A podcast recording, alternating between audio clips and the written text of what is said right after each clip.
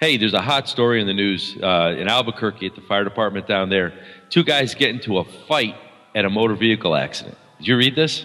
Yeah, it's, uh, you know, they had some video, and I was afraid it was going to be another one of those cases of it actually getting caught on tape, but at least the interview, uh, the, the video was just the interview with the chief talking about it. And it doesn't exactly make it any better, but I'm glad that people didn't actually see fists hitting faces uh, on, this, uh, on this incident. That's crazy. Yeah, that's, oh my gosh, I can't even imagine. You know, and, and as the chief said in his video, uh, we're not really sure if this jeopardized any patient care, you know, whether it happened before or after the patients were taken care of.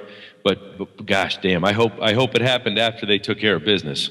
Absolutely. And the thing that I'm, I was looking at the chief, I thought, you know what? It's certainly not anything any chief wants to be on camera talking about, but at least he said, you know what? This is not good. We admit that it's not good. It is not the way the department tries to run and we're going to be looking to resolve it. And we're going to invest to find, investigate to find out exactly what happened. And if it happened uh, and it interfered somehow with patient care, that's even worse. We're not prepared to say that's what happened right now, but I think he, you know, he really laid all his cards on the table, and that's got to be the, the best thing that you can do when an incident like this comes out.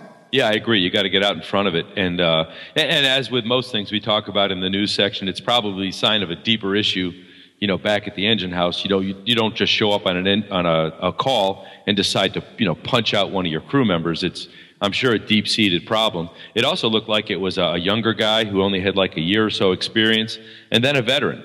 And of course, all the all the uh, peanut gallery is chiming in with their comments about, yeah, I'm sure it was the young guy piping off, and the old guy probably had enough of it, and you know, everybody adding their two cents worth. It doesn't matter you don't do that in public. You don't do it, period, but you certainly don't do it in public.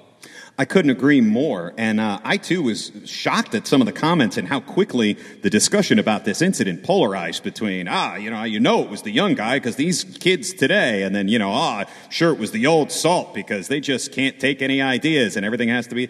And, and you look at it, and I'd have to say, without even knowing more about it, and I, I, would normally hesitate to comment, but you know what? If it popped up in public, it was both of their fault because it exactly. just doesn't matter. Professionalism says that however bad it's getting, the, the priority here is patient care, and then if patient care is completed, the next priority down is professionalism and portraying a positive image in, in the public. If you got to sh- let it shake out when you get back to the firehouse, that's a separate thing. But man, you don't do this in public. Yeah, and where was the rest of the crew, too? You know, is a three man crew or a four man crew. Where's, where's those other crew members? They should be at nothing else stepping in there and going, hey, this is not the time, this is not the place. Let's talk about this when we get back to the house. You know what I always laughed about? One of my guys always said, you know what would be really good? One day a year, just one day a year, you go in the back of the engine house and you can knock the shit out of whoever you want to. it would make people a lot more polite through the year, I think but uh, you know, we all have. It, you live together all the time. It's bound to come up. There's things you get in each other's. You get in each other's grills, and things things build and build and build. I think the lesson here is though, if there's a problem, you got a problem with somebody, talk to them about it. You know, one on one, man on man, man on woman, whoever it is, you go back in the privacy of just the two of you and you work out your problems. You don't let them get to the point that you wind up, you know, punching each other out on an emergency scene. I always say it's better. It's in, it's uncomfortable to face somebody with something that uh, that might be controversial, or tell them something that that they're doing that's bugging you.